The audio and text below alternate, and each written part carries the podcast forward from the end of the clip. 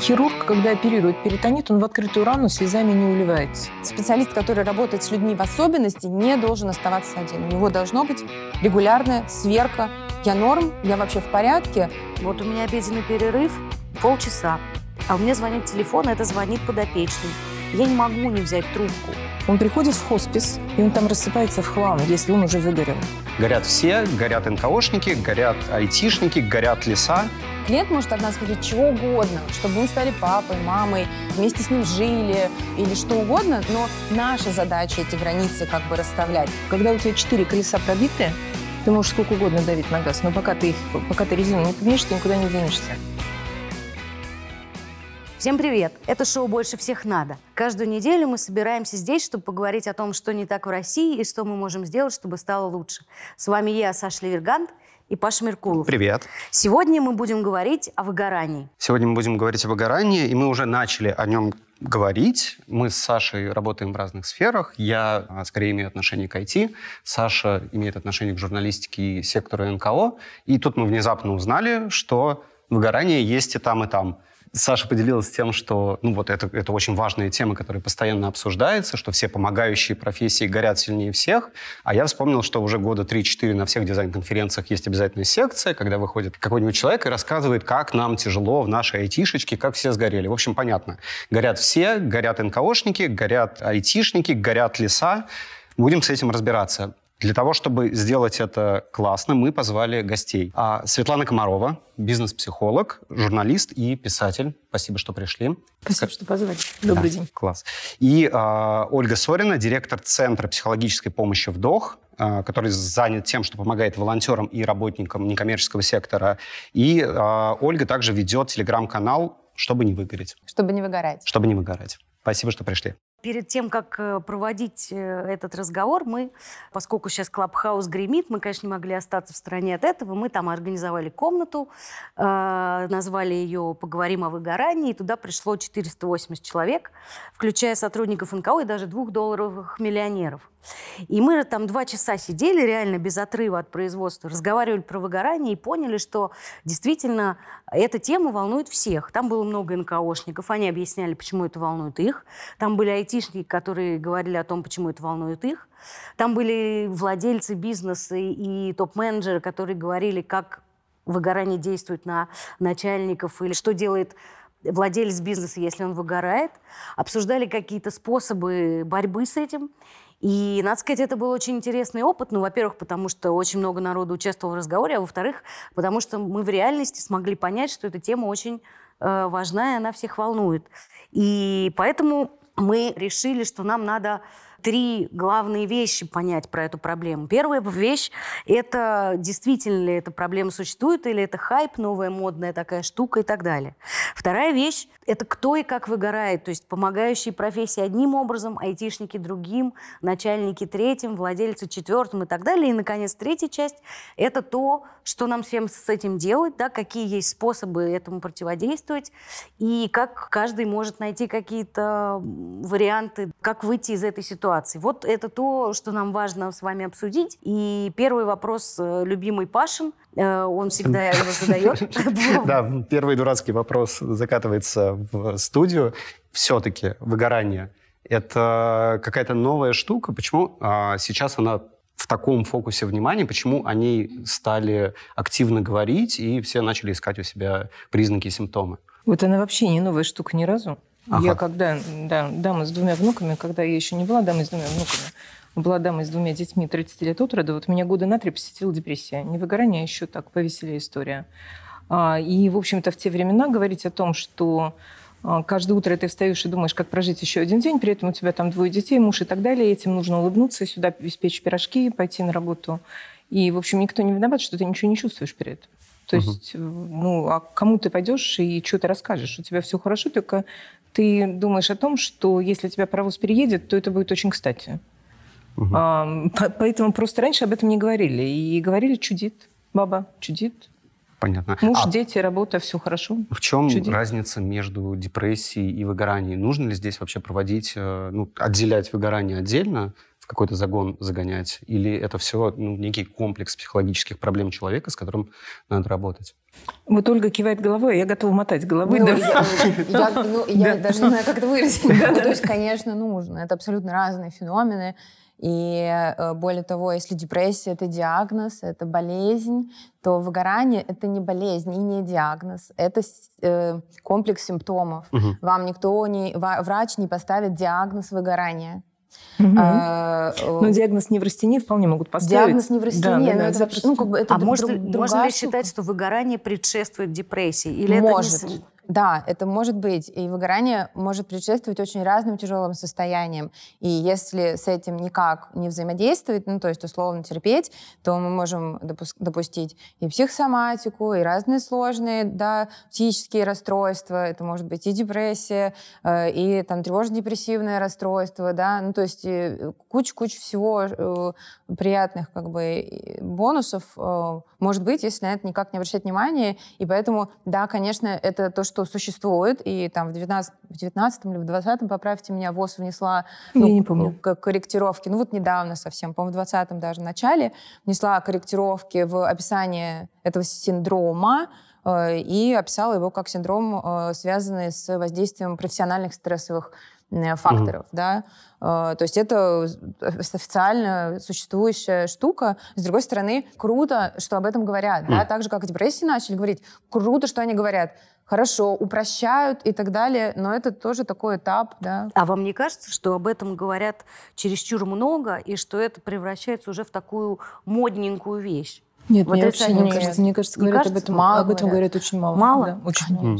Я правильно понимаю, что выгорание это всегда связано с профессиональной деятельностью, или это может быть любая деятельность? Ну, можно ли Но выгореть от материнства? Нет, это некорректный термин. Ага. Некорректно. Некорректный, Почему? потому что в определении ВОЗ выгорание — это состояние, связанное с профессиональным стрессом. Точка. И там есть три ну, критерия, которые также относятся, ну, как бы связаны все равно будут с профессиональной деятельностью. Какие критерии? Э, Там есть эмоциональная истощенность, психическое истощение, а, там есть изменение отношения, собственно, к деятельности. Это могут быть либо сама работа, то есть мне безразлично, например, да, моя деятельность, она меня раздражает и так далее, коллеги или подопечные клиенты. Да, там, если мы говорим про сектор, тогда это может быть э, опять же, раздражение или игнорирование, или э, ну, какие-то разные неприятные чувства да, э, по отношению к клиентам. А, И третье — это, ну там, неважно, порядок. А, Третье — это э, снижение профессиональной уверенности, можно так сказать. То есть когда я перестаю себя чувствовать хорошим профессионалом, М. начинаю сомневаться, начинаю думать, что-то я как бы раньше вроде ничего был, а сейчас что-то совсем плохо, ну и так далее, и так далее. И вот эти три фактора — это выгорание. Если один из них — это не это выгорание. не выгорание. Да. Ага. Я бы, наверное, знаете, о чем говорила, ребят? Я бы говорила о том, что если вот так как ВУЗ – это чисто профессиональный термин, а когда мы говорим о бытовых вещах, это примерно так же, как когда мы говорим о простуде. Что с ним случилось? Он простыл. И нам, по большому счету, все равно. У него какая-то легкая форма гриппа, у него ОРЗ или еще чего-нибудь. То есть мы говорим о какой-то симптоматике. И здесь вот э, к вопросу о матерях симптоматика-то будет та же самая, но только она будет применительна к детям, а не применительна к работе она точно так же, с ней произойдет все то же самое, но только это не попадет а, в ту э, категоризацию, которую дает ВУЗ, э, называя это выгоранием. То есть это скорее такое, Состояние скорее такое психологическое похожее. истощение, да, такое психологическое примерно так. истощение, относящееся к своей текущей жизни. Но я не согласна с этим, потому что это размывает термин. Э, Ну, мне видится важным применять термин выгорание к профессиональной деятельности, потому что тогда мы можем говорить о тех способах, как мы можем с этим справляться. М. Потому что матери не будут справляться теми способами, М. которые будут справляться человек, который в хосписе работает и каждый день сталкивается со смертью. Мать как бы в другом вообще контексте. И это личностная терапия и так далее. А если мы говорим про профессиональный стресс, тогда мы говорим про профессиональные навыки, про э, систему работы в Не организации. соглашусь, потому Ну, что мы точно так же говорим про личностную терапию, которой нет у людей, занимающихся а, которой нету хелперов. У них нет, по большому счету, супервизии, которые вы для Ну, них супервизия, это организуете. личностная терапия, супервизия это профессиональная Супервизия – это поддержка. профессиональная поддержка. Но а, у всех людей, которые, допустим, занимаются психотерапией, у меня супервизия два раза в месяц минимум. Количество Ну, терапий, правильно. которые я прохожу за год, Мгм. оно огромное. Потому что если я не буду этого делать, То вы А- будете сама неэффективна, как, э, как я, во-первых, неэффективна, во-вторых, я выгораю. И по большому-то счету, вот в глобальном, фундаментальном плане, это разные техники, которые решают одну и ту же проблему. Ну, просто разными путями, угу. как мне кажется. А вот, да, а давайте... Готовы ну, выслушать противоположную чуть-чуть, точку зрения. может быть, да, позже я... перейдем да. к... Ну, то есть я не знаю, насколько нам важно сейчас э, четко зафиксировать эту терминологию, потому что кажется, что, ну, в принципе, это угол зрения на одну и ту же проблему. Может быть, я не прав. Я хотел да. бы, я хотел бы поговорить про, собственно, тех людей, кто горит и кто у нас находится вот в этих зонах риска. Понятно, у вас э, специфика — это люди, которые работают в НКО. Ну вот тут действительно начинает выясняться, что, оказывается, там горят еще много, угу. много кто. Да. Что этих людей объединяет?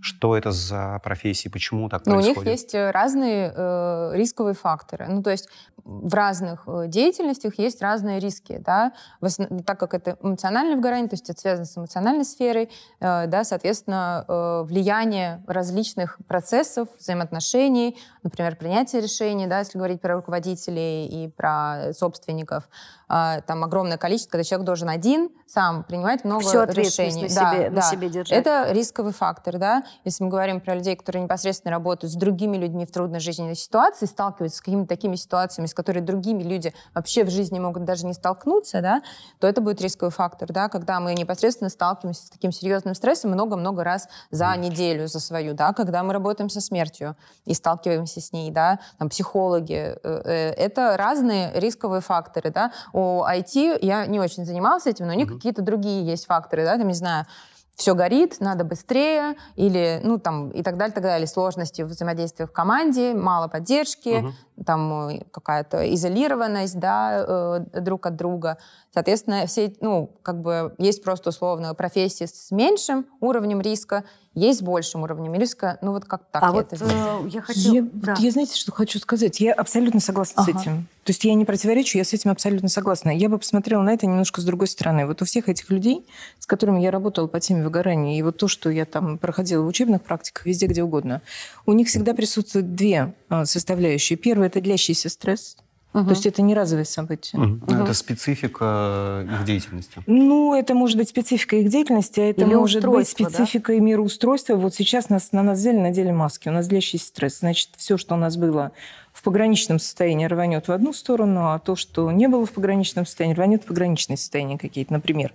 То есть, как вариант. То есть вы Первый имеете, стресс. Да, да, то есть вы имеете в виду, вот, э, условно говоря, прессинг, связанный с тем, что нужно работать больше, зарабатывать больше. Не обязательно. Э, это, это тоже длящийся Не обязательно. стресс? А, а, ну это, это будет длящимся стрессом для одного, и, возможно, не будет длящимся стрессом mm. для другого. Mm-hmm а другому будет в кайф, как серферу на волне. То есть для него это не стресс. У каждого человека свои какие-то вот угу. факторы, которые на него влияют. А второе – это разорванность а, со своими эмоциями, со своим телом. А, человек не чувствует, что подступает сбой, и Почему? не осознает. Почему это происходит? А, о, почему это происходит? А, травматизация в детстве например, когда человек разорван с эмоциями, с телом. А что сейчас э, какой-то... Сейчас это очень распространено, что люди разорваны со, своими, со своим телом? Почему в определенных сейчас... специальностях, да. В каких, например? А, в IT, например, в том числе. У мужчин в большей степени, чем у женщин. А, у хелперов в том числе. У терапевтов, например, которые работают в телесных практиках, нет, у них намного меньше. А как это происходит, эта раз, разорванность? То есть я не чувствую, что я устала? Я не, я не осознаю, что я устала. Я не осознаю, что я уже все. Я устала до такой степени, что все. Вот мы не, мы не чувствуем эмоций уже. И я уже по факту, когда уже я не чувствую эмоций, когда я уже точно знаю, что я, в общем, такое дебильноватое существо, не справляющееся со своей работой. А вот когда уже просто наступает полный трэш, тогда приходит какое-то осознание. И иногда оно приходит не из глубины меня самой, как понимание, а вот тебе Извне? что-то настучало, да. Mm. И сказала, о, дорогая моя, у тебя похоже выгорание, либо у тебя похоже депрессия, вот тебе телефон доктора-терапевта, психиатра, быстренько туда человек быстренько туда и возвращается оттуда с подтвержденным диагнозом. Это уже не про выгорание, а про Депрессию. то, что... Да, да. А я вот хотела спросить в этой связи, Оль, вас, поскольку вы работаете с э, НКО, что э, можно ли противопоставить этому постоянному стрессу, которому подвергаются сотрудники фондов, да, и неважно, работают ли они с паллиативными угу. пациентами, когда это всегда смерть, или, например, с людьми с инвалидностью, у которых каждодневные проблемы, или там люди с ментальными особенностями, которые, у которых которых свои проблемы. Э, можно ли сказать, что что чувство предназначения, да, чувство какой-то важности того, что они делают, компенсируют вот этот стресс? Или нельзя этого сказать? Я бы сказала, что это то, чем очень сложно управлять. Вот когда мы говорим про личностные факторы, я согласна, что травмы, безусловно, влияют.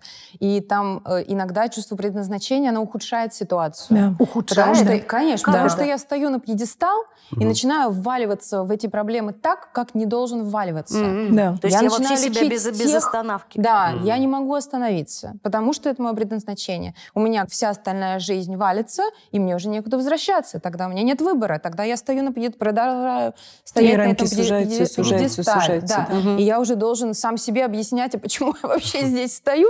И кроме того, что это вся моя семья, вот эти люди, потому что я так выбрала. У меня уже других вариантов нет, да, говорить. То есть ты как заложник Ну, уже, да, дальше уже становишься заложником. То есть начинается это все с как бы великой миссии, да, заканчивается все тем, что я просто уже все, я окружен, да, а потом заканчивается тем, что я окружен козлами. М. Все Господи. сволочи, ну как бы все сволочи что-то от меня хотят, э, а а им все мало. Или я пом- пытаюсь помочь, а они, блин, Ага. сопротивляются, да, ну и так далее. То есть это так, так работает выгорание. Но м, почему я, когда говорю об этом и когда думаю об этом, э, стараюсь в меньшей степени залезать на сторону личностных факторов. То есть понятно, что на выгорание влияют личностные факторы, э, влияют э, профессиональные факторы, влияют системные факторы, да. И а, я в большей степени склонна говорить о профессиональных факторах как специалиста и о системных, потому что это то, на что мы можем лучше влиять. Я как директор, по идее, я не имею права сказать своему сотруднику, иди-ка ты на терапию, потому что вообще-то это его личная зона. Мгм. Он может идти, а может не идти. То есть как бы нет у нас стандарта профессии социального работника, что он должен проходить терапию. Нет. Вообще-то у нас нет и у У нас ни, психологов ни у кого нет. такого, Да, ни у это, кого да, нет, ни у да? кого нет. А по-хорошему так должно быть вообще говоря. Э, И мне кажется, черт его что знает. это не про терапию, что стандартом э, должна быть супервизия, то есть это профессиональная поддержка, когда, например, более опытный социальный работник помогает другому социальному работнику определенными методиками э, в сложных случаях, например, выстраивать взаимоотношения. Ну, то есть, например, приходит человек и говорит, «А, у меня есть такая семья, они мне звонят, там, мама мне звонит из этой семьи каждую субботу, а когда у меня выходной, я не могу не снять трубку, потому что она в таком сложном положении. В итоге я разговариваю с ней два часа, не знаю, как остановиться, и что-то как бы мне мои близкие говорят, что что-то многовато. Что-то многовато. А остановиться я не могу, я не знаю, что мне с этим делать. И супервизор помогает в таких случаях выстраивать вот эту границу личностную и профессиональную. В идеале этому должны учить, когда образовывают этих людей Мгм. Ага. тому, как эмоциональный стресс влияет на меня, как я могу с ним управляться, как вообще строятся отношения помогающего специалиста и клиента, потому что они строятся по определенным законам. Ну, в зависимости от цели работы у меня есть определенные профессиональные инструменты, Ага. используя которые я могу себя от этого стресса... Дистанцироваться э, немножко, ну, да? даже не то, что дистанцироваться, я могу с ним обходиться. Я могу им управлять. с ним, Да, да. я могу им управлять. И это не обезличивает работу, это не делает меня механизмом, да, там каким-то, что вот я типа вот по схеме только действую. Это мне помогает, не знаю, поставить цели с клиентом, вообще знать сроки работы, э, договориться с ним, куда мы идем, А в чем вот, и так а далее. вот знаете, вот э, то, что вы говорите, это в высшей степени разумно, сохранно и, э, я бы так сказала, э, эффективно, да? Мгм. Но вот у меня есть такое ощущение, что в помогающей профессии есть другой, я бы сказала, маяк, что чем ты больше на разрыв аорты это делаешь, тем ты Есть. Мгм. более, ну как сказать, Хороший да, специалист. Да. именно. Мгм. То есть Мгм. сейчас какое-то слово такое подают, как бы немножко неприлично помогающему Это все не про работу, себя да. как, как бы сохранять. Вот есть же такое, да, некоторые... так- Культурно Мгм. есть. Да, культурное такое. Еще, вот еще же есть э, ну, вот этот дурацкий киношный троп про людей, которые приходят в благотворительность. Это человек, который работал где-нибудь, вот он там выгорел, и он решает себя посвятить чему-то важному и благому. И Мгм. похоже, что это тоже вот, ну, какой-то образ, который мы держим и пытаемся в него попасть и еще и загнать других людей. Ну, это, да, такая Я бы ситуация. сказала, что это вообще очень людоедски. Ну, да. Прямо лю- людоедски для тех, кто туда идет, для хелперов и для тех, с кем они потом общаются. Почему вот для них? А почему? я сейчас, я сейчас объясню. Вот у меня прямо буквально сцена прошлой недели. когда мероприятие платное онлайн для женщин, переживших насилие инцест в детстве. Угу. Другие женщины выкупают там 20 мест и говорят, кому нужно и у кого сейчас проблемы, ну, потому что многие а, попадают же в цикличное потом насилие, и они не знают, что делать с этим. Ага. А мы там вот женщинам другим оплачиваем 20 мест, эти 20 мест давайте куда хотите. А, и информация идет в группу, которую ведет руководитель благотворительного фонда, помогающего женщинам, пережившим насилие. Информация там тут же банится, банится, потому что это спам, и это привлечение к себе внимания. И дальше идет пост, из которого следует. Мы создали эту группу не для того, чтобы помогал кто ни попадя, а для того, чтобы помогали именно мы. Конкуренция за помощь. Это как раз про то, про что Ольга начала говорить. Это дайте я влезу на пьедестал, и тогда я решаю не проблемы женщины, которой, может быть, именно сейчас нужна эта информация. Я решаю проблемы, почему я стою на пьедестале. А стою я на пьедестале в силу какой-то собственной большой разрушенности. И угу. вот это, это очень большая системная проблема. Я вот тоже полностью за систему. И пока мы говорим, люди, идите туда, на разрыв аорты, будет вам счастье, если вы выгорели, идите в хоспис. Он приходит в хоспис, и он там рассыпается в хлам, если он уже выгорел. Он не тянет нагрузку, у него нервная система уже на износе. Какой хоспис к черту иногда? Может быть, это вопрос к тому, как Я люди знаю, попадают э, в эту специальность, в, в эту деятельность. Ну, а, Сейчас похоже, что мы говорим про какой-то, я не знаю, корректно ли сказать, психотип, да, но про какой-то да, вот настрой психотип, а, да. человека, да. который пытается, зная, что вот надо поступить так, побежать туда, где он еще сильнее выгорит и еще по дороге спалит кого-то. У него вся жизнь во имя другого. У него нет его в его системе координат. Он есть только тогда, когда он от другого узнает, что он важен, нужен и делает что-то важное. А вот, понимаете, э, вот... и тогда на него просто садятся и он, он сам на себя сажает. Mm. Мне Он интересно, нагрузку. Да, да, вот мне как раз ровно в этой связи интересно, вот, Оля, а с чем обращаются к вам э, сотрудники НКО? То есть вот как выглядит их выгорание, как они к этому приходят, к этому ощущению? Ну, обращаются с огромной нагрузкой. То есть слишком с, много, с гигантским перегрузом, конечно. с тем, что абсолютно непонятно, как обходиться со сложными клиентами. А это а, то, что можно э, сделать навыком. Угу. Психологи знают, как работать с клиентами в депрессивном состоянии. Конечно. Или с клиентами, которые сопротивляются помощи, да, которые угу. говорят, я пришел, ой, ну нет, ну пришел, ну я не очень угу. еще хочу, ну вот я не знаю, что я хочу этому учат, этому можно научить. Для этого не обязательно быть э, каким-то супер нетравмированным, да, ну то есть Я согласна, бы, да. мы все травмированные, ну что там? Все без, да? все без исключения, да. Нету таких, которые вот как бы золотые, и вот именно им надо в благотворительность. Да, да. Просто всех людей нужно обучать определенным навыкам в зависимости от целей их деятельности, да, и если у меня э, я сталкиваюсь с, бес, э, с беспомощностью своих э, подопечных, если я сталкиваюсь с тем, что, ну, то есть люди же приходят, оказываются в трудных жизненных ситуациях не просто так, вообще-то там есть всегда психологический фактор. Да? И если мы понимаем этот фактор, если мы понимаем, как на нас воздействует клиент, если я понимаю, что нормально злиться на клиентов, да, и если я умею обходиться с этой злостью, если мне есть где ее размещать, если у меня есть группа или супервизор, если у меня есть равные группы, да, где у меня, ну, с моими коллегами мы обсуждаем там меж, междисциплинарные, например, команда. Если у меня это есть, тогда, ну, этот стресс, он не такой, ну, не такой да, сильный да. становится. Это, ну, как, э, не знаю, перчатки э, в опасном производстве. Там угу. есть маска, перчатки, что-то, что нужно обязательно одеть, когда ты туда угу. идешь. И вот здесь тоже это стрессовая штука, это опасная работа. Ребят, это опасно. Ну, потому что как бы ну, депрессия, знаете, работа, депрессия да. это смертельно опасное заболевание. Вы знаете, в, вот в этом разговоре в Клабхаусе, когда мы это обсуждали, там была девушка из фонда э, помощи людям с БАС. И она говорит, вот у меня обеденный перерыв полчаса а у меня звонит телефон, это звонит подопечный. Я не могу не взять трубку. Хотя у меня полчаса перерыва всего за день. Я обязательно должна взять трубку, потому что я э, дико боюсь, что с ним что-то произойдет за эти полчаса такое, в чем я буду себя потом винить. И тогда система должна поддерживать эту специалистку. Mm. Система как? должна говорить, смотри, ты кладешь телефон свой рабочий вот там, Мы не сним, мы вместе собираемся и говорим, ребят, мы не снимаем трубки, это правило. Это mm. не то, что хочешь ты, не хочешь. Специалист не должен принимать эти решения сам. Это правило, и важно понимать, с какой целью нужно это правило. Оно может быть в том числе для того, чтобы не поддерживать беспомощность наших подопечных. Потому что если мы всегда на связи, mm-hmm.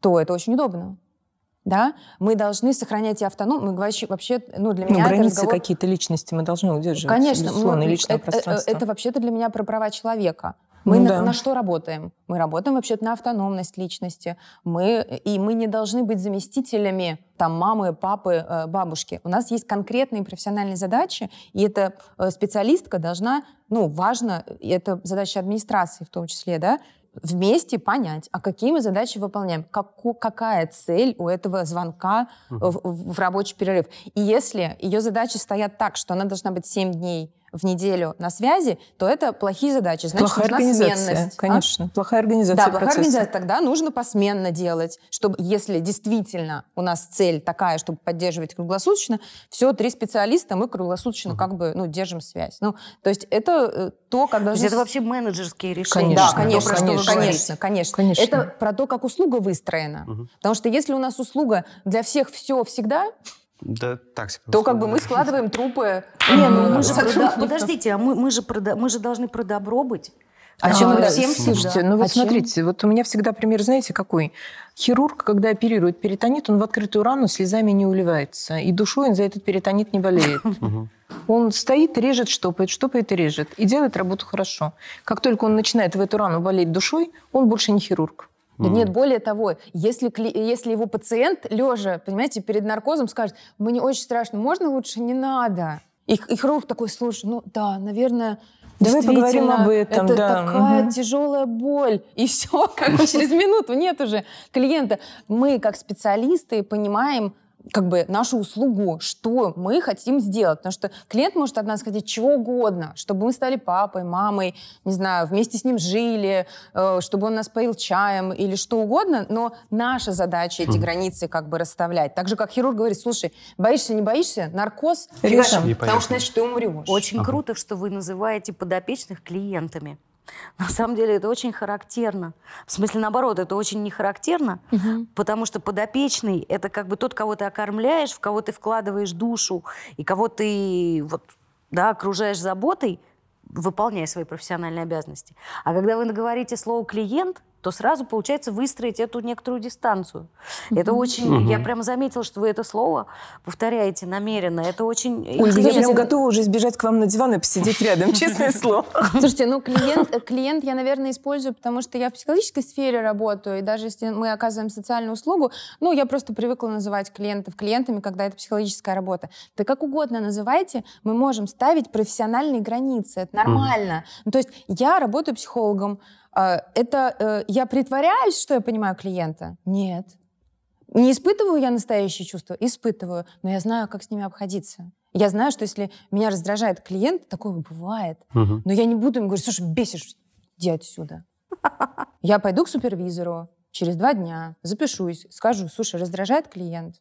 И мы с ним разберем, что со мной происходит. И, например, может стоять вопрос, могу ли я дальше с этим клиентом работать, чтобы быть ему полезной. Mm. Потому что все супервизии, вся вот эта поддержка, иногда бывает так, что мне говорят э, руководители, такие, ну вот, ну и чего, вот мы вот будем бегать сейчас вокруг наших сотрудников, у нас денег не хватит, времени не хватит, вот. все для них, что это мы, все для них? Да мы не для них, вообще-то мы про услугу. Это нужно для того, чтобы мы нормальную помощь оказывали.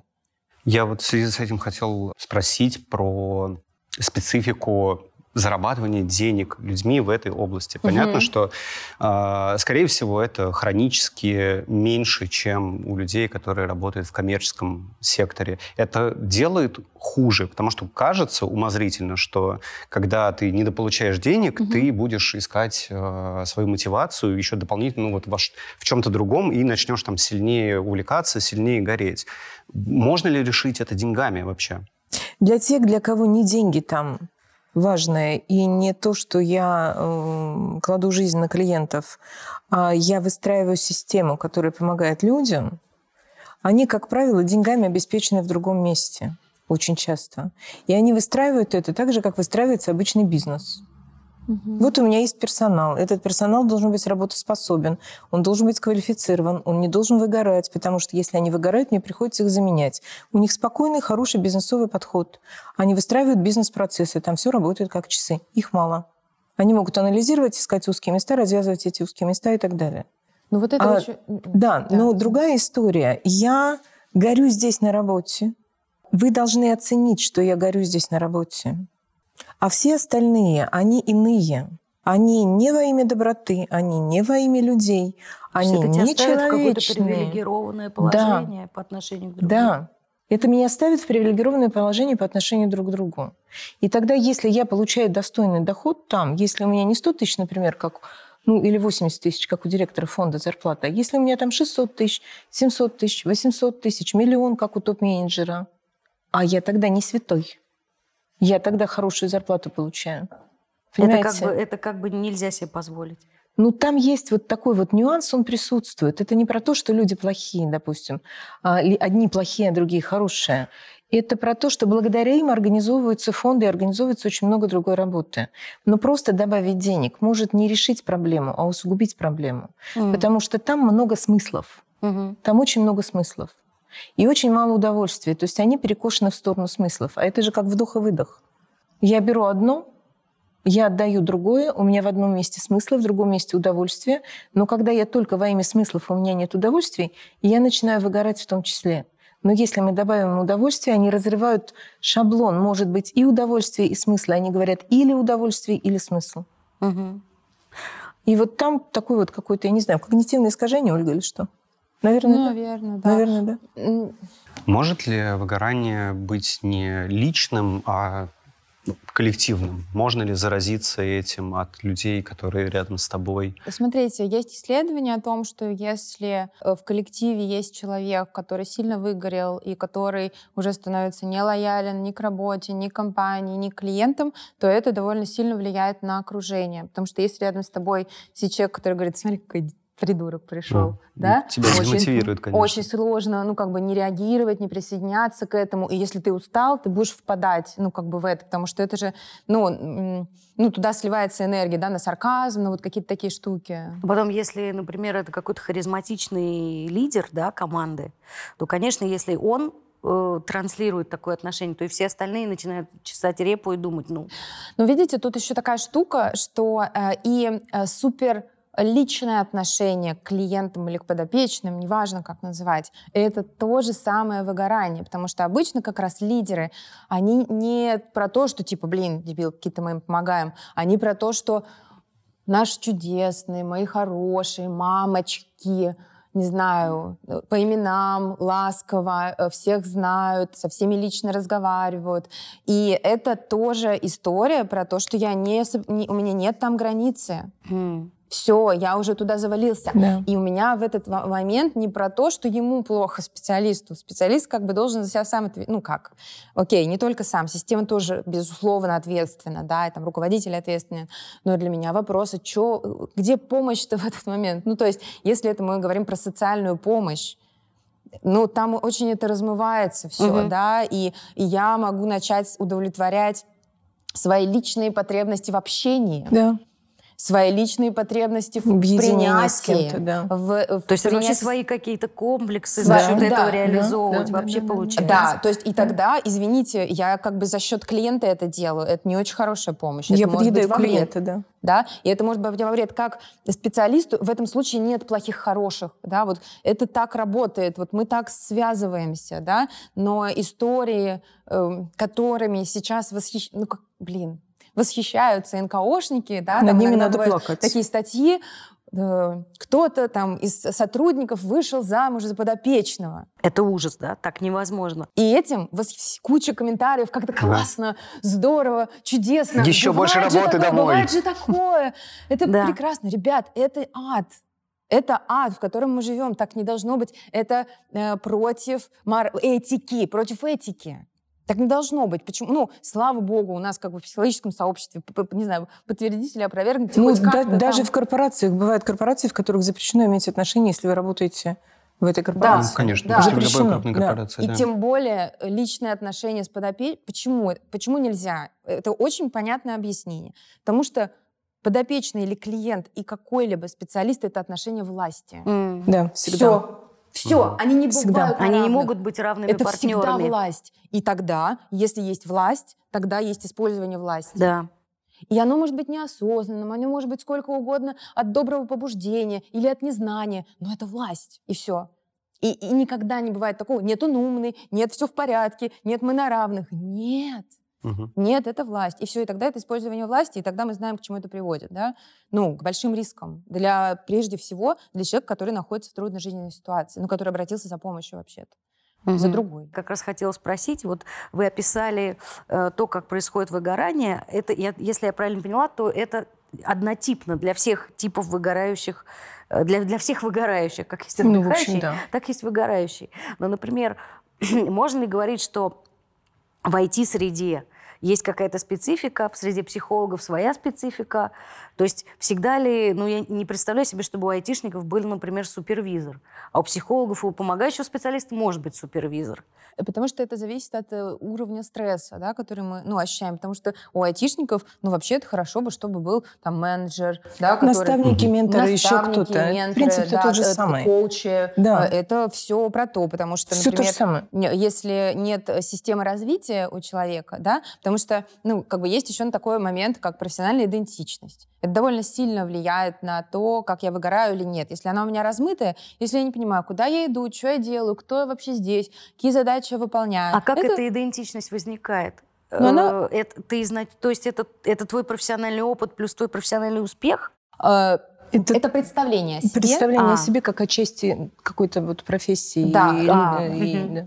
Э, ну, например, там взаимодействие с людьми из э, моей сферы э, разное, это будет профилактической мерой. М. Если я участвую в конференциях, если я веду для своих коллег какие-то семинары, если я учусь у них, если мы э, в Клабхаусе общаемся, да, э, какие-то устраиваем равные дискуссии, да, где Мгм. каждый может высказаться, это тоже будет, э, ну, такой профилактикой. Это общие вещи, которые можно, Мгм. неважно, в бизнесе или не в бизнесе Мгм. делать, да, там план развития свой, и- это тогда вот коуч, ментор и так далее. Если я понимаю, куда я иду, что я делаю, как мои задачи связаны с большой миссией организации, э, реально ли это, ну, работает, или я делаю в стол, например, отчеты, да, которые никто не читает. Если я делаю отчет, который никто не читает, то через Я какой-то теряю момент- смысл. Вот А, это-. Я теряю смысл. Да, я теряю смысл. Это очень сейчас у меня зв- звонят Отфанило. колокольчики из моего Колокола. да, да, Да. по полной по- из моего э, прошлого, когда реальные ситуации во многих крупных компаниях, что ты можешь сидеть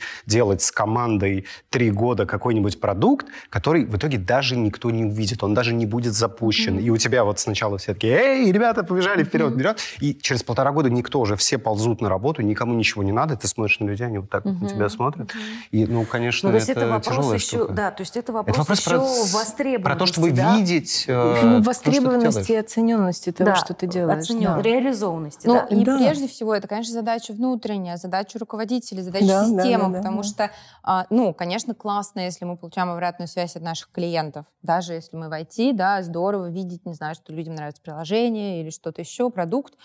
Да, но прежде всего, это, конечно, задача наша внутри, чтобы коллеги мне могли давать обратную связь, чтобы они понимали, что я вообще делаю, чтобы они понимали ценность того, что я делаю, чтобы это им действительно имело ценность, потому что это вполне себе, ну, могут быть такие дыры, да, когда там, ну, бизнес как-то идет, да, и было по одному, стало по-другому, эта задача теперь не нужна, такое может быть, да, но, э, ну, это задача коммуникации, вообще как бы понимать, что сколько бы денег мы не платили, если у меня вообще нет никакого смысла в этой деятельности, то я в какой-то момент буду вот в, та- в таком То есть, состоянии. е- то есть, если мы Я бы- говорим про корпорацию, прошу прощения, то э, мы говорим о том, что вообще-то обязательно должен быть специалист по внутренней коммуникации. Не Это не обязательно кадровик? Нет, Или не это кадровик? обязательно. А? Это Не вообще не обязательно. А. Его может вообще не быть. Что вообще, что должно присутствовать? А, Должно присутствовать а, вот что, когда лидер знает, как вырастить молодого лидера. Мгм. Какие у него будут точки слома? Неизбежные, просто потому что это система вот, выращивания. Где и как он начнет ам, переживать там, ценностные кризисы, когда он впервые начинает руководить, а, где и как ему объяснять, что с ним происходит в это время, а, на каком а, вот, этапе он находится, что будет дальше, как будет меняться его мировоззрение и так далее. Мгм. И здесь внутриком вообще не нужен. М. Внутриком очень часто нужен тогда, когда плохо выстроен управленческий эскалатор внутри компании, когда лидеры не говорят со своими людьми. Вот тогда, Какое замечательное выражение. Да, тогда нужен, тогда давайте мы возьмем, вот условно говоря, Ольгу, поставим ее и скажем, Оль, мы не знаем, как с ними разговаривать, иди поговори вместо нас. Угу. Угу. Это плохо работает, потому это, что обычно это криво-косо. Момент, э, это совсем говорят, Ольга какая-то такая... Левая Ольга. Что-то какая-то угу. она не очень не да, понравилось да, нам. Да, mm. да, да. А на самом деле, а на самом деле, а на самом деле они говорят этим: нам не нравится, что ты сам с нами не разговариваешь, а Конечно. а подсылаешь Ольгу, ну, да. да? То есть да, нет, да, ну да. туда вообще могут все процессы сливаться. В принципе, раздражение там на руководителя, все, угодно, все, да. все что угодно. Просто на чужого человека оно может слиться. И если человек не знает, что с этим делать, да, то его ну просто вытесняют, даже если как бы это ну, угу. попытка внедрения такая есть. Но это такое защитное, ну как сопротивление, да, которое в любом случае мы встречаем. Но, да, при, но, но при этом сами начальники или сами владельцы бизнеса тоже подвержены выгоранию. Вот тоже все мы это И поняли. тут, конечно, есть договор. специфика своя, потому что все э, люди, с которыми, которых мы слушали, с которыми мы говорили, они говорили, помимо какой-то личной ответственности, у них еще добавляется ответственность за людей, за то, что они пойдут э, и купят себе хлеба вечером, и э, вот это ощущение Бога как будто бы на них э, сваливается. Ну вот ощущение Бога – это неподъемное для человека нормально. Это вообще неподъемная ноша. Не надо вот не ага. надо туда метить. Вот когда ты не про бизнес, а когда я, вот мои сотрудники, семья, я отвечаю за них, за их детей, за все на свете. Твои сотрудники имеют полное право сказать, Вась, как ты, ты плохо рулишь своим бизнесом, поэтому мы встали и пошли. Если они не встали и не пошли, это свободный выбор свободного человека. А вот когда я, вот, когда я для них демиург, когда я для них э, идеолог, когда я для них вот, вот, вот это вот, а не то, чем я являюсь по факту, вот там начинается всякая фигня. Нет, а вот там... Но э, ответственность давит, да? Да, да, ответственность. И вот тоже был такой разговор, что, ну, опять же, отсылки к пандемии, к карантину, вся эта ситуация. И вот владельцы бизнесов, которые у нас там были, они говорят, что помимо того, что и так все было очень тяжело, что надо было там перестраивать процессы, вот это все, еще груз ответственности за этих людей, груз ответственности, что вся компания развалится, и мысли о том, что я не могу с этого корабля деться никуда. Это правда, он не то может есть с этого то корабля есть это полный, полный уже да. настоящий камень на шее, да. который тянет тебя абсолютно просто на дно. Но как только ты развязываешь историю, я не могу с этого корабля деться никуда, я могу деться. Ну, если ну, что, закрыть компанию? Деться. Закрыть а, компанию. Ты все, а ты все себе, всего себя вложил, все деньги А вот вложил. это как раз вопрос. Зачем ты вложил всего себя в компанию? Где была твоя жизнь помимо твоей компании? Почему ты вложил все туда? Ты всю свою персону, всю свою личность, всю свою там, вот всю свою нутро ты туда взял и вложил. Зачем? Как зачем? Я хотел свое сделать, и, и свое продолжение, свое дело.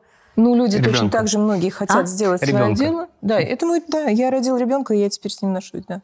Мне кажется, что э, в таком случае, то есть если мы переживаем какой-то кризис, если это связано с большой ответственностью, э, с большими рисками, то э, тогда, ну то есть чем больше нагрузка, тем больше должно быть поддержки. Это работает в любой сфере. Баланс в... должен быть, безусловно. Да. Соответственно, если у меня кризис, все рушится, тогда я беру себе консультацию коуча, да. консультацию финансового специалиста, пойду к психологу на три разочка, чтобы хоть как-то, ну, выпустить пар, да, хоть, ну, хотя бы, да, э, я иду, э, общаюсь с, с такими же предпринимателями, которые в той же самой ситуации. То есть я, э, у нас есть такая штука, и мне кажется, что и в НКО, и не в НКО про тему «я должен справляться сам». Вот. Да, да, да, да. Это прямо и это, скрижали. Да, да, да. И все. И, и, ну нет.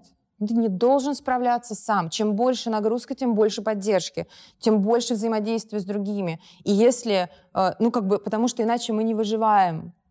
И если у нас есть поддержка, и если в идеале до кризиса у меня была поддержка, и я уже знаю, к кому мне пойти, если люди, это те, которым я доверяю, у меня с которыми выстроена ну, коммуникация, мы понимаем, как бы, для чего мы друг другу нужны. Не только друзья, с которыми я на кухне тусуюсь, угу. а, ну, профессиональные задачи, да. У руководителя какие? Эмоциональные риски, то, ну, как бы, сложности Конечно. тоже есть, да. Угу. Взаимоотношения с командой, у кого-то сложные, норма... ну, это нормально. Взаимоотношения с партнером, ну, то есть это все какие-то рабочие ну, это просто вещи. жизнь.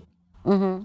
Да, и, и, так, и тогда, ну, ищи, ну, тогда надо просто поддержку находить. Потому что если ты один этого делаешь, ты можешь один сломаться. А если у тебя есть как бы за кого зацепиться, то уже вроде и не один. Там Уже есть очень простой проход такой. Вот когда они приходят и говорят, все, мир рушится, особенно те, там, кому 30 с небольшим. Вот те, кому 50 с хвостом, они уже, они уже что-нибудь обанкротили, у них все в порядке. Ну, с- абсолютно, господи. Это, знаете, это как с хомячками. Был хомячок, умер, купили нового. Вот. А тут у тебя первый хомячок взял и собрался помирать. Первый в твоей жизни хомячок. Это же большая мужская драма, особенно если это мужская драма. И вот он приходит и говорит, все, мир рухнул. Все. И вот ты сидишь и говоришь, окей, давай разбираться, как рухнул твой мир. Он рухнул вот так, вот так и вот так. Моя жена подумает вот это, мои друзья подумают вот это, вот, э, вот эти подумают вот это. Окей, представляем, что вот твоя жена, вот она тебе говорит вот это, вот это, вот это. И? А я тогда в ответ вот это, вот это, вот это. И? И тогда она меня бросит. И? Ну и, может быть, это и неплохо. Может быть, мне не придется ей говорить, что меня наш брак как-то не устраивает. И вот примерно на пятом «и» человек понимает, что, в общем-то, небеса на землю не легут. И я продолжу жить дальше. Даже если я буду нищей боссом, у меня останется однокомнатная квартира где-нибудь, я не знаю, в Белгороде или еще где-то. Но я продолжу жить дальше. Вот когда наступает вот это эм, отказ от надежды сохранить то, что было, почему мы вот в кризисные времена так здорово выгораем и подламываемся, когда мы отказываемся от надежды сохранить то, что было, у нас появляется почва под ногами. И это вот один из способов. Если ты начал выгорать, посмотри, за что ты так отчаянно цепляешься, от чего ты не можешь отказаться. То есть это требует какой-то ревизии. Ревизии. Это Очень. требует ревизии, да. Ну, В этом смысле, конечно, руководителям и там фрилансерам и предпринимателям им а, ну как сложнее, чем тем, кто находится в системе, потому что Да. они сами себе система, Да, они, они сами должны сами система, ее да. создавать. Мгм. Если сотрудник, он может как бы постучаться наверх и сказать, слушай, давай-ка что-нибудь там сделаем, в хорошем случае что-то будет сделано, то здесь им некуда стучаться выше, да, но тогда они, ну как бы, о- они могут это создавать сами и создавать и свою мотивацию, и свою опору, и свою поддержку. ну а да. где им брать ресурс? Если я фрилансер, где Да. я беру ресурс? На что? Э, На то, чтобы вот это все выстраивать. То есть тоже я иду там к психотерапевту, да, там Ну, или- желательно, или желательно коучу. заранее. Ну, то есть, М. если мы вообще как бы говорим о том, что даже если ты фрилансер, ты не должен быть один, что это значит? У тебя хотя бы должно быть какое-то профессиональное сообщество. Найди хоть одного человека, который занимается чем-то похожим, чем ты. М. И хоть с ним-то поговори. Мгм. Потому что если я один на коне как бы с флагом, то как бы конь устанет, все, ты Мгм. упал. А если вы вдвоем, там как-нибудь уж разберемся. А Мгм. что еще может быть для профилактики такой? Лайфхак про, про инвентаризацию ресурсов. А, представляем бассейн, в который вода втекает, вода вытекает. То, что втекает и вытекает, это наша энергия. Насколько он наполнен? Вот когда говорят про выгорание, там обычно на донышке уже что-то где-то плещется. Смотрим, куда ведут трубы, в которые вода Утекает. вытекает. Да, они всегда ведут к каким-нибудь событиям, а за этими событиями всегда стоят какие-нибудь персонали. А, Смотрим трубу, которая втекает, что наполняет. И смотрим, что мы делаем дальше. Либо вентиль у одной открываем, либо у другой перекрываем. И вот в этом месте ты уже не соврешь. Что меня наполняет? Наполнять меня может что угодно. Там, я не знаю, поход по лесам, а выпить, как вы сказали, там, да, рюмочку. Это тоже может очень здорово снять нагрузку. Сделать вот это, вот это, вот это. Просто потупить сутки, не вылезая из постели. Там у каждого свои какие-то Мгм. способы. Но вот эти вот две там или сколько-то этих труб, а вот за ними надо приглядывать, чтобы не утекало больше, чем у тебя втекает. То есть тут задача в том, чтобы найти какой-то источник силы, понять, Да. что Мы мне всегда знаем помогает все в свои чем источники держаться. силы. Да, да, Мгм. да, да. Но я против рюмочки. Я тоже, я не пьющий товарищ. Ну, просто Ну, в кому-то секторе, это может быть практически единственный способ справления со стрессом – это рюмочка. Да ну если нет, это мне единственный, кажется. А, ну если это единственный, я согласна, то это ну, нормально. Нет, это ребят, ужас. это большие риски. Это большие риски, Ну, это для всех, и для компаний, и для подопечных, я согласна и, как бы для, нас самих, да. Просто это такой, ну, условно легко, да, Мгм. ну, то есть при- принято, культурно. Ну, это да, Ну, это быстро Я бы не сказала, вариант. что оно сейчас уже даже принято, Ольга. Оно, мне кажется, очень, очень хорошо отходит назад. Вот Ну, то, как оно было принято 20 лет тому назад и как сейчас, это разные Окей, вещи. да. да. Это прям динамика разные вещи. есть, но Динамика есть, она хорошая, да. Ну, работают, смотрите. работают какие-то, прости, пожалуйста, Паш, работают какие-то э, такие типа простые вещи. Сон, да, спорт, прогулки, общение с людьми, с которыми... Да, все, молчу. Нет, мне кажется, что нет. Так. Ну, потому что если человек, опять же, давайте вернемся к сотруднику, к нянечке, которая в хосписе работает. Давайте уйдем от хосписа к бизнесу. А вот, извините, не могу. Тогда хорошо, тогда давайте вы про хоспис, а вы тогда, Свет, скажете про бизнес. А я вижу одну и ту же проблему. Я же тоже вся про систему. Я вижу одну и ту же проблему. Так. Когда человек начинает отгружать всю свою личность в одно место, у него наступает выгорание. Когда он не занимается собой и не понимает, во имя чего он отгружает всю свою личность в одно место, вот в этом месте рано или поздно будет выгорание. То есть вот этот ключевой вопрос должен быть решен. У нянечки, у владельца бизнеса, у директора завода, у психолога, у хирурга, у кого угодно. Это первое. Второе. Мы понимаем, что иногда а, то, что мы называем выгоранием или депрессией, по сути, это физическая изношенность организма. Это может быть банальная нехватка витамина D. То есть проводим инвентаризацию медицинскую. В первую очередь. Что я всегда говорю?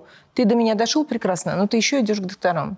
Ты сдаешь развернутый анализ крови, ты идешь к эндокринологу, туда-сюда, пятое, десятое. Смотришь вот это, вот это, вот это и вот это, и в том числе инсулинорезистентность, например который может давать вот такие замученные, подавленные состояния. Угу. И вот когда они все скажут, что там ничего нет, вот тогда мы занимаемся какими-то другими вещами. Угу. А если они скажут, что там что-то есть... Давай сначала это давай подтяни. Ты, давай, давай, вот все прекрасно, но витамин D ты начинаешь жрать, и тогда тебе угу. через месяц будет хорошо. Угу. А я хотела сказать, что я абсолютно согласна с тем, что надо спать хорошо, сдавать э, анализы периодически на, наличие, ну, на там, количество витаминов и так далее, но а, это не должна быть ответственность человека, э, который э, работает в какой-то трудной теме, да, а, э, заниматься, ну, он может прийти в, в систему, с тем, что ему там вот на, хочется помогать, да, но система должна быть такой, чтобы он туда не вваливался. Угу. У нас должны быть правила, у нас должны быть, э, ну, логика, э, да, и так далее. У нас не должно быть цели работы подружиться э, с э, подопечным, потому что угу. иногда говорят, а у нас волонтеры должны подружиться, вот мы работаем с сиротами, они, у, них прям цель прописана в инструкции, подружиться. Я говорю, да вы с ума сошли? А если они влюбятся друг в друга, что вы тогда будете делать? Это будет хорошо?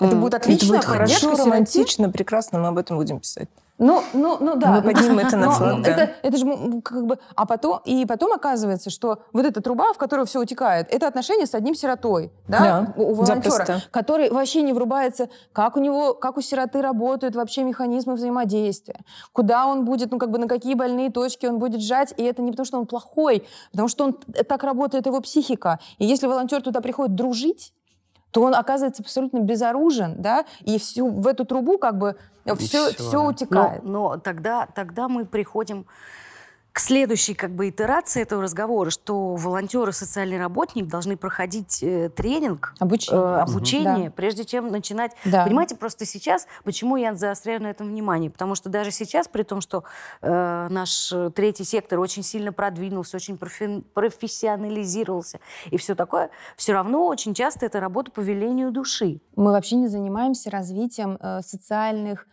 педаг... Э, соци... социальных практик. Э, да, соци... Нет, э, специалистов, которые напрямую помощью занимаются. Мы учимся фандрайзингу, управлению. Mm, совершенно верно. Тра-та-та, чему угодно, бизнесу, еще что-то. Но вообще-то люди... Вы много знаете обучения для социальных работников в секторе?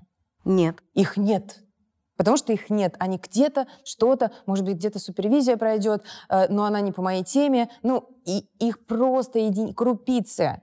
Мы занимаемся чем угодно, только не нашей услугой. Угу. Не развитием специалистов, которые непосредственно услугу оказывают. А, а я бы сказала вот что, что вообще надо, на, надо, вот, на, надо говорить о том, что, ребята, когда вы говорите, что вы пришли сюда по велению души, а, вы всегда должны думать, что это не веление души, а включенная, включенная хорошо работающая программа. Да? которую вы воспринимаете как веление души. А скорее всего, речь идет о том, что у вас из всех возможных вариантов невротических адаптаций депрессивная адаптация – которую вы получили вот в таком-то вот примерно возрасте. Как вариант, не происходило ли в вашей жизни вот таких вот событий? Спросите у мамы, сходите, не было ли такого. Угу. А, и то, что вы называете велением души, попытка скомпенсироваться вашей невротической адаптацией. Например, если мы говорим про топ-менеджеров, почему они там оказываются, ну, у них вот это такая форма, это гиперкомпенсация, поэтому они оказываются там с высокими зарплатами. Mm. Вот и все. И если а большинство тех, кто приходит в помогающие профессии, это люди с депрессивной адаптацией. Угу. Это что касается и психологов, и священников, и да, Учи... да, да. да, учителей школьных. Учителей. Но мне кажется, что это не очень корректный разговор со специалистом. Ну вот приходит э, э, руководитель, я как руководитель я вообще не, не хочу... Не про руководителя, да, а Ольга. Нет, я просто говорю о том, что должна быть какая-то просветительская часть, должна быть какая-нибудь там, я не знаю, что условно, анкета на входе. Давай посмотрим как выглядит угу. твое веление души. Точно так же, как в HR мы вот такие вот просто не разворачиваем, чтобы спрогнозировать поведение человека, его мотивацию, стрессоры, а, как он поведет себя в стрессе и так далее. И мы говорим, вот этого парня брать можно, вот этого категорически нельзя, потому что он сейчас находится в остром Это стрессе. Отбор. Угу. Это да, отбор. Да, да. Это отбор. Это экология, с моей а точки дальше, зрения. после отбора а, должны быть четкие правила. Согласна. Э, в должна организации. Быть, должны быть, в организации должна быть система поддержки. Ну, то есть мы говорим, например, слушай, у нас принято разбирать кейсы, разбирать случаи. Угу. Если ты работаешь с клиентом, ты должен разбирать случай. Если ты не хочешь, то извини, тогда не с нами. С клиентом, тогда да. ты, не, тогда угу. ты не работаешь с клиентом или не работаешь вообще с нами. Да? Э, потому что э, там даже э, у психологов не все берут супервизии, хотя это все-таки да. более распространено. Среди социальных работников, в принципе, нет, к сожалению, угу. такой культуры. Да? Но если мы выстраиваем такую систему и на входе предупреждаем, угу. смотри, вот а что такое разобрать случай? Это значит про свои эмоции сказать что-то, ну как-то что-то с чем-то сложным поделиться, своей уязвимостью, тем, что я чего-то не знаю или чего-то не понимаю. Ну, тут же, опять же, другие люди увидят, что что-то произошло похожее, у них это тоже... Да, конечно. Но, то есть это довольно сложная штука, но важно это воспринимать как профессиональный процесс, потому что mm-hmm. иначе это превращается в разговоры за коньяком на кухне. Да. Непонятно угу. о чем, без соблюдения конфиденциальности, э, непонятно в целях ли пользы клиенту или просто как бы расслабиться, да. Угу. Ну, то есть это превращается в бардак.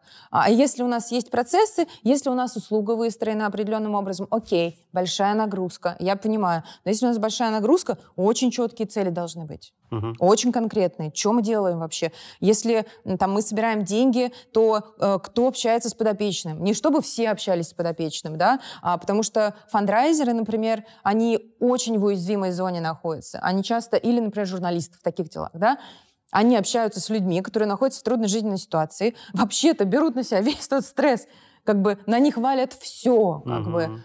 И из-за социального работника тебе, из-за психолога, mm-hmm. и, и из-за того врача, который мне не помог, ты получишь как бы все а этот человек вообще не в теме, он как бы он не подготовлен к работе с людьми, да, так не должно угу. быть. И тогда я как руководитель должен этот стресс распределять между теми, кто подготовлен, кто угу. знает, как остановить, кто, кто скажет, слушайте, окей, нам сейчас нужно завершать, и у кого будут на это ресурсы и понимание, как это работает, да, потому что остановить разговор человек, который в слезах находится, это навык. Mm. Это навык, да? Это навык. Да. Сказать, споко... давайте сейчас попробуем успокоиться, у нас с вами осталось пять минут.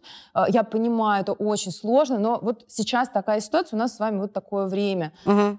Дать водички, все, и через пять минут закончить. Да, угу. это сложно. И у, у людей, это которых, сложно. И у, у людей, правда. которых нет такого, это навык. Это, это навык. не про то, что личностью я вот такая сильная личность могу остановить человека, который плачет.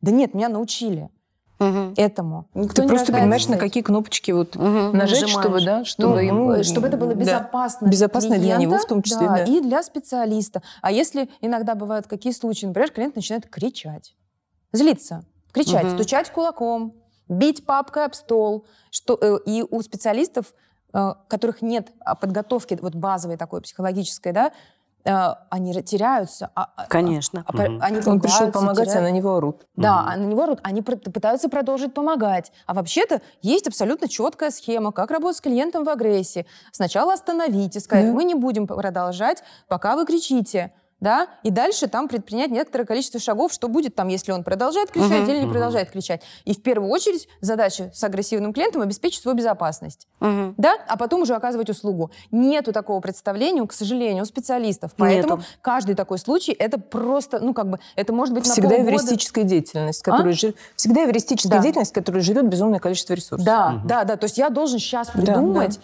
что мне делать, Хотя потом по идее у тебя в кармане должен быть набор Алгоритм вот этих да, да, да, да, да, да э, Скриптов, способов. да, Да? да, да, То есть ты, ты, ты, ты должен быть защищен вот этими самыми э, карточками Инструкциями. Да. типами Да. поведения. Да, Да, ну, например, конечно. ну, то есть это как, как от- отдельная штука там про работу со сложными клиентами, с агрессией, э, там, с... э, Истерикой. Ну, да, со слезами, и, ну, и так далее. В Короче, острой травме и все на свете там, да. Да, и это, и- и это прописано, это Ага. известно, известно, как работает. Просто этой информации нет, и в этом случае я с вами очень согласна.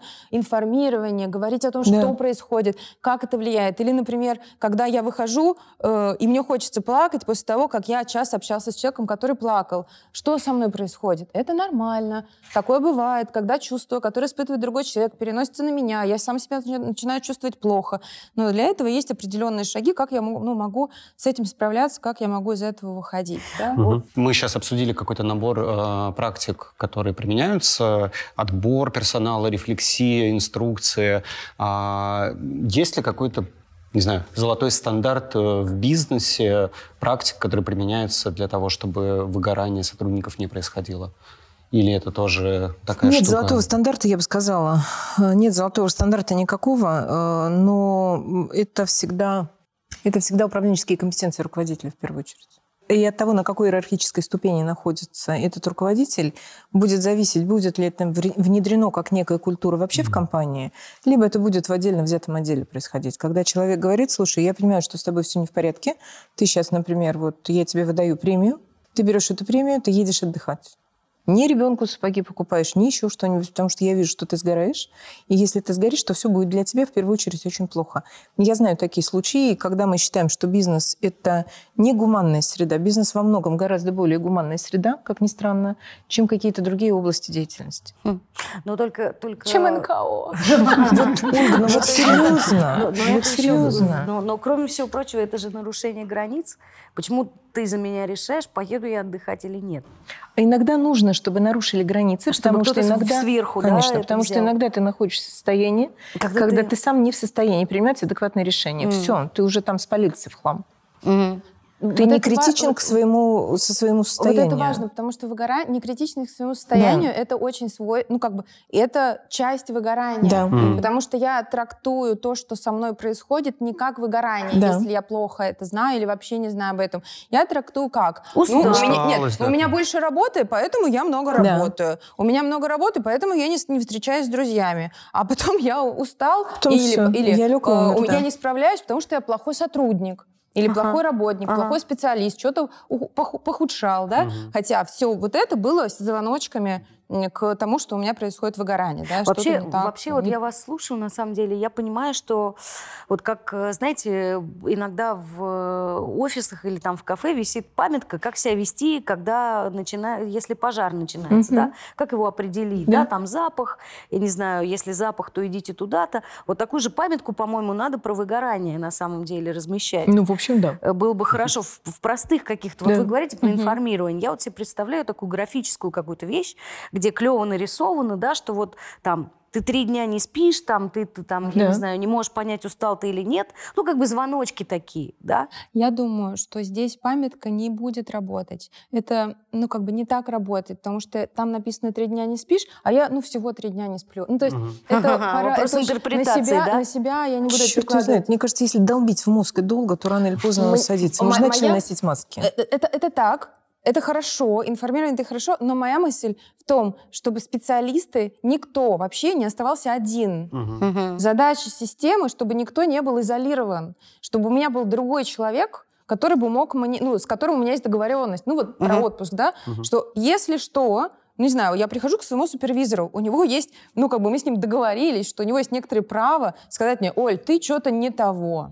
Пора. вот что-то плох- плохатое. И как бы у меня с ним есть... Это про это, да, степень доверия. Да, д- договоренность, что я как бы реагирую, ну как бы реагирую на него. То, что я вы к нему прислушиваетесь, да, да? что я прислушиваюсь. То есть у каждого э, человека должен быть тот человек, который... Который ему э, сообщит, скажет- что он не в порядке. Да, да, который может сказать, что я не в порядке, я ему поверю. Да? Мгм. И тогда лучше это делать до того, как что-то стало не в порядке. Мгм. И хорошо, если это есть в системе. Менторство это та же самая штука, Абсолютно, да? Что э, е- если я прихожу к ментору, э, а он такой, чего, тут, типа, что с тобой происходит, да? Тогда я, ну, буду с ним откровенен, да, Мгм. и я смогу с ним поговорить. Это, конечно, идеальный мир, но вообще история про то, чтобы специалисты не оставались одни, на долгом промежутке, угу. особенно если они работают с людьми. Потому что невозможно научиться до конца работать с людьми. Это всегда процесс. Практика да. всегда из зоны риски, да. да. И э, специалист, который работает с людьми в особенности, не должен оставаться один. У него должно быть регулярная сверка. Я норм, я вообще в порядке, я как бы адекватен, потому что угу. я, у меня всегда есть слепое пятно, какой бы я ни был крутой профессионал, человека, которого я да. не вижу. Угу. И с кем-то вдруг оно начинает так фонить. Вот приходит клиент, вот никогда не ждал, все было нормально. А тут просто я понимаю, что я, не знаю, теряю дар речи, плачу, там, не знаю, думаю о нем все время. Ну, вот такое случается. И для угу. этого как раз нужен тот, кто ну, будет мне это отражать, и кто будет помогать мне видеть эту, ну, замечать эту слепую зону. То есть с какого-то момента есть э, черта, переходя которую самодиагностика уже невозможна. Нет, и а человека... И вот в депрессии вот это самая такая нехорошая вещь. Человек, находящийся в депрессии, не понимает, что он находится в депрессии. У меня последняя история, которая была, когда ко мне пришла подруга и говорит, я, пол, я понимаю, что я полное ничтожество.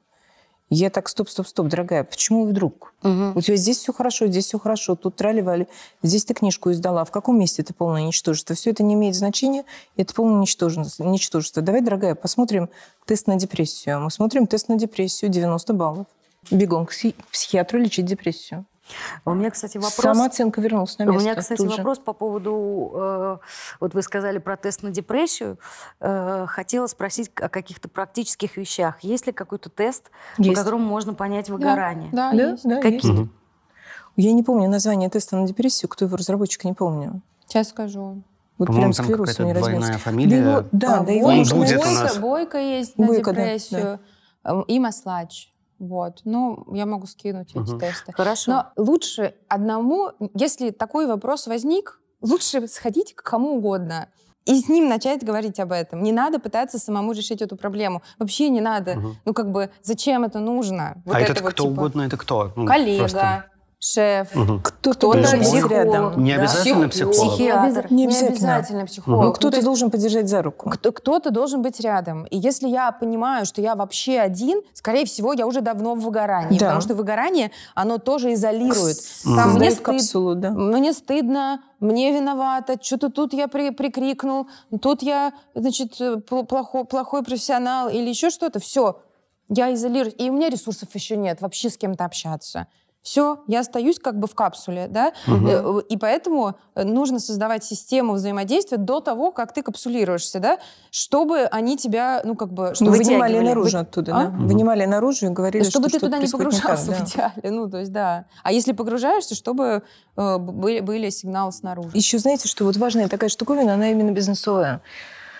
Э, столкнулась с этим в своей практике, когда, в общем, девочка у меня одна вылетела в депрессию э, после постановки цели, планирования будущего и так далее. Э, издержки коучинга. Когда тоже... говорят, ты все можешь, ты все можешь, давай вперед, поставим цели. Ты теряешь энергию, потому что ты не поставил цели, нужно достигать, и тогда тролливали. Когда у тебя четыре колеса, достигаторство, когда у тебя четыре колеса пробиты, ты можешь сколько угодно давить на газ, но пока ты, их, пока ты резину не поменяешь, ты никуда не денешься. Угу. И за счет того, что человек приходит уже на исходе ресурса, он уже где-то там телепался, телепался, что-то делал, ему говорят, окей, сейчас будут цели, сейчас мы светлое будущее. Он собирается в ком, он начинает двигаться в светлое будущее. Как может, он моментально ломается через какое-то время. Угу. Причем достаточно быстро. Поэтому я просто сама сертифицированный коуч, и я это сама видела. Я в свое время на конференции вышки а, поднимала этот вопрос, стали несколько человек и сказали, теперь я понял, что со мной было. Со мной было именно это. Mm. То есть, когда человек в стадии проживания горя, ему говорят, сопли вытри, сейчас мы будем ставить новые цели, а, не самое хорошее время. Угу. То есть сначала да. ресурс, потом постановка цели и все остальное. И хотя движение само по себе может дать ресурсы и восстановить, но не изо всех состояний. Бывают состояния, из которых в этот момент выкачиваются последние остатки энергии. Я был в похожей ситуации, когда я также абсолютно толкал человека, которого не надо было толкать. Абсолютно из лучших побуждений. У нас Тебе просто надо, надо. Да, так и работает. А мне интересно, можно ли вернуться в ту сферу деятельности, в которой ты выгорел после того, как ты восстановился? Можно, Или это уже нет? сожженное Да нет, почему? Да? Ну, Если ты разобрался с причинами, почему выгорел, ты, ты нашел, по сути, вот как только ты разбираешься, почему ты выгораешь, в чем первопричина? Она первопричина никогда не в текущем моменте, она всегда там. Вот когда ты там разбираешься, ты больше не выгораешь в этом месте. Совсем. Но там есть нюанс, что если ты возвращаешься в ту же самую систему, которая как бы... Которая также действует, и которая Вот тебя вот и... закручивает. Она тебя опять э, то ты мог бы, может быть, сколько угодно здоровым, но через две недели Всё ну, как бы тебе снова станет грустно. Не Ну, соглашусь. Вот не соглашусь. Не Когда знаю. поправлен первоисточник, на тебя это просто перестает действовать. А что значит поправлен первоисточник? Вот я любитель сторителлинга, своя история. Первое интервью в твоих делах. Первое интервью в твоих делах хрупкий ребенок. Мама не рассказывает, как она его родила с переломами, как она несколько месяцев не может его взять в руки, чтобы обнять, потому что он ломается. Я, я смотрю на этого ребенка, я смотрю на его серые зрачки, которые не как у обычных людей. А Я вижу, что она не может к нему прикасаться, и я выхожу. А, И первая мысль, которая у меня возникает, когда я сажусь в такси, а как вообще эти журналисты, это же не человеческая профессия, как вообще журналисты выживают, когда это журналисты, которые были в районах боевых действий, например, как Митя Лешковский. Я не понимаю, за счет чего они выживают. И я прям обрушиваюсь, я хорошо так обрушиваюсь, думаю, ну ничего, я сильная тетка, я справлюсь. А у меня были времена, когда ты 86 человек лично увольняешь за месяц. Пережила же, ну это я тоже восстановлюсь как-то. Мама же выдерживается. Дальше у меня еще один. Товарищ с еще одним интервью. И не связывая одно с другим, а, я вваливаюсь в ситуацию, когда жить я не могу. Ну, у меня просто физических нет сил жить. У меня их нет. Причину я не понимаю. А, Я иду на учебу. Это просто параллельные события, никак не связанные. Там горячий стул, там задают вопрос, психотерапевтическая учеба. А нет ли кого-нибудь, у кого такое физическое состояние? Я. Я. Кто на мясокомбинат или куда там? Я. Меня сажают на горячий стул. А, Первая причина, из-за которой я вваливалась в эти ситуации, почему я прекратила писать драматичные истории на разрыв души про Сашку Габилкина и про все на свете, они мне больше не пишутся. А, Меня сажают на горячий стул. Семь минут на разбор полетов. За семь минут выскакивает удушение в родах, мертворожденность. А То, что я потом 300 раз видела у своих клиентов, как совершенно определенный образ, когда человек говорит, на меня легла бетонная плита. Первое, что мы задаем вопрос, а не было ли у вас удушение в родах, когда мамочка вас рожала? 90% вероятности, что было. За 7 минут мне развязывают эту ситуацию. Я могу с любым человеком о любой драме говорить совершенно спокойно. Не сваливаться, не валиваться. Все. Оно перестает работать. Слушайте, я не знаю, какое-то волшебство. Это не работает. волшебство. Ну, там, Ну, там ну, человек знаю, я точно 15 про себя- свидетелей Про себя я точно не могу сказать, что я с любым человеком в любой ситуации могу говорить спокойно. Ну, Вот я точно не могу себе это сказать. Ну вот как только я поняла, что я не могу поговорить спокойно, о том, например, как дедушка с пяти лет внучку насиловал, я рассыпалась в хлам, меня в шесть заходов поправляли психотерапевты. Я могу теперь спокойно говорить об этих темах. Я рассыпаюсь еще на какой-то теме, я иду в супервизию либо в психотерапию. Меня поправляют, я больше не рассыпаюсь на этой теме. Ну, это, Ну, это, Это То есть очень по- понятно. да, понимаете? Это понятно. это, это какая-то очень как сказать, это какой-то уровень осознанности на самом деле. Может то есть, быть. То есть это, это, это когда, когда вы можете фиксировать, получается, все Да. эти моменты. Да, я понимаю, что я вышла, я не в порядке. Это нетипичное для меня уничтоженное состояние. Значит, что-то там вылезло наружу, мое, не его. Значит, у вас такой Моё. датчик стоит, который, это, который как бы помогает это фиксировать. Вот это, это видимо, про можно натренировать. Это Да, можно это тренировать. это навык, Это и это- надо тренировать. да. Вот то, про что Ольга говорит. Да, это навык, Это надо это- тренировать. Ну и, например, э, у меня был опыт, когда я работала с э, ну, разными специалистами, которые э, работают с людьми в сложных разных а, а, обстоятельствах. А, И когда э, без психологического образования, когда мы им говорим о том, сказали о том, что есть такое явление, как перенос и контрперенос, э, они такие, А что это? ну, перенос контрперенос это когда, например, я работаю с клиентом, то есть я специалист, это клиент, и клиент на меня переносит какие-то чувства, которые у него есть к другим людям в его детстве, скорее всего. Ну, например, он может начать на меня злиться. Хотя Или, я влюбли- или влюбиться. или, на- или что влюбиться. угодно, да. да. А, контрперенос это когда я переношу, Мгм. да, то есть у меня есть реакция на вот эти его чувства. То есть я влюбляюсь в ответ, например, да, в крайнем каком-то случае. Лучше, конечно, Я болею за него душой и не сплю ночами, потому что мой Например, клиент, да, или да. кто-то. Да. И э, это в том числе эти явления объясняют, почему у специалистов, не знаю, у учителей есть любимчики и тех, кого, кто их бесит.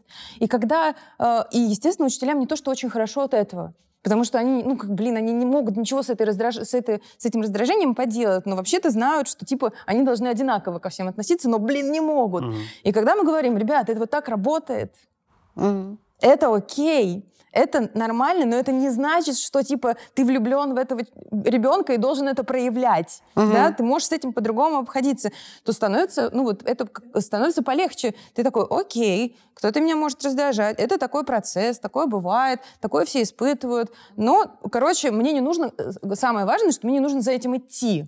Понятно. Я могу испытывать романтические чувства к клиенту. Моя задача, если я это чувствую, я оставляю это при себе, я иду на супервизию, если нужно, еще да. на терапию, и потом возвращаюсь к этому клиенту. Если у меня ровно, я продолжаю работать. Если я понимаю, что мне это мешает оказывать помощь, то я говорю, дорогой клиент, к сожалению, я не могу в этом случае помочь. Я понимаю, что это очень сложно, но это, ну, вот такая ситуация, такое бывает, и я перенаправляю. Mm-hmm. Я делаю это только в интересах клиента. Да? То есть это важно, что клиент остается в центре, да, там, mm-hmm. в таких случаях. Слушайте. Да, давайте сворачиваться. Попробуем... Нет, мы не Нет? сворачиваемся, мы сейчас а, суммируем, потому что мы очень много обсудили разных кейсов, а, очень классных и из разных миров. И а, хочется это чуть-чуть подсобрать до, может быть, самых простых базовых советов, которые можно дать человеку, что делать, если ты чувствуешь вот или как почувствовать, как что ты почувствовать, выгораешь. да, что ты выгораешь, или кто-то рядом другого. с тобой горит. Спросить, Спросить другого. другого. Я выгораю? Похоже, что я выгораю? Ну, вот, а если, и спросить а если он не знает наверное. эти признаки, он может на каком-то интуитивно-эмоциональном... Нет, я думаю, что нужно спросить того, кто примерно а, ну, почитал окей. статью про выгорание. И спросить, я вот на этого Так смотри, да? Да, да. Я бы, я бы, знаете, вот шла от физических ощущений. Если у меня возникает ощущение дыры в груди, это повод куда-то идти. А если у меня возникает, я больше это не тяну, но у меня легла какая-то ноша, это повод куда-то идти. Вот два таких вот чисто симптома... симптоматика угу. такая, угу. Вот, которую нужно понимать. Я что-то не волоку больше, либо вот я вот здесь вот пустой. Угу. И угу. прямо прямиком, можно даже не задумываться. Ой, круто, вот это да. прямо. Да, прямо берешь и топаешь к специалисту, картинку. да, сразу же, да. Ой, спасибо вам спасибо. огромное. Очень интересно, очень ценно, и все как-то прямо... И все про нас. Все про нас. Ольга, и тут два хелтера раскланялись, сказали, да-да-да, мы спасли человечество в этом месте. Спасибо. Это было шоу «Больше всех надо». Смотрите нас на YouTube. Обязательно подписывайтесь, жмите на лайки, колокольчики. Мы будем очень рады. Слушайте нас на всех подкаст-площадках, где есть подкасты. На некоторых из этих площадок также есть комментарии. Можете писать и туда. А, вообще пишите нам комментарии, мы их читаем. А тем, кто в комментариях сделает классное дополнение к нашей шпаргалке, мы подарим клевый мерч таких дел. Спасибо и увидимся на следующей неделе. Пока. До свидания. Пока.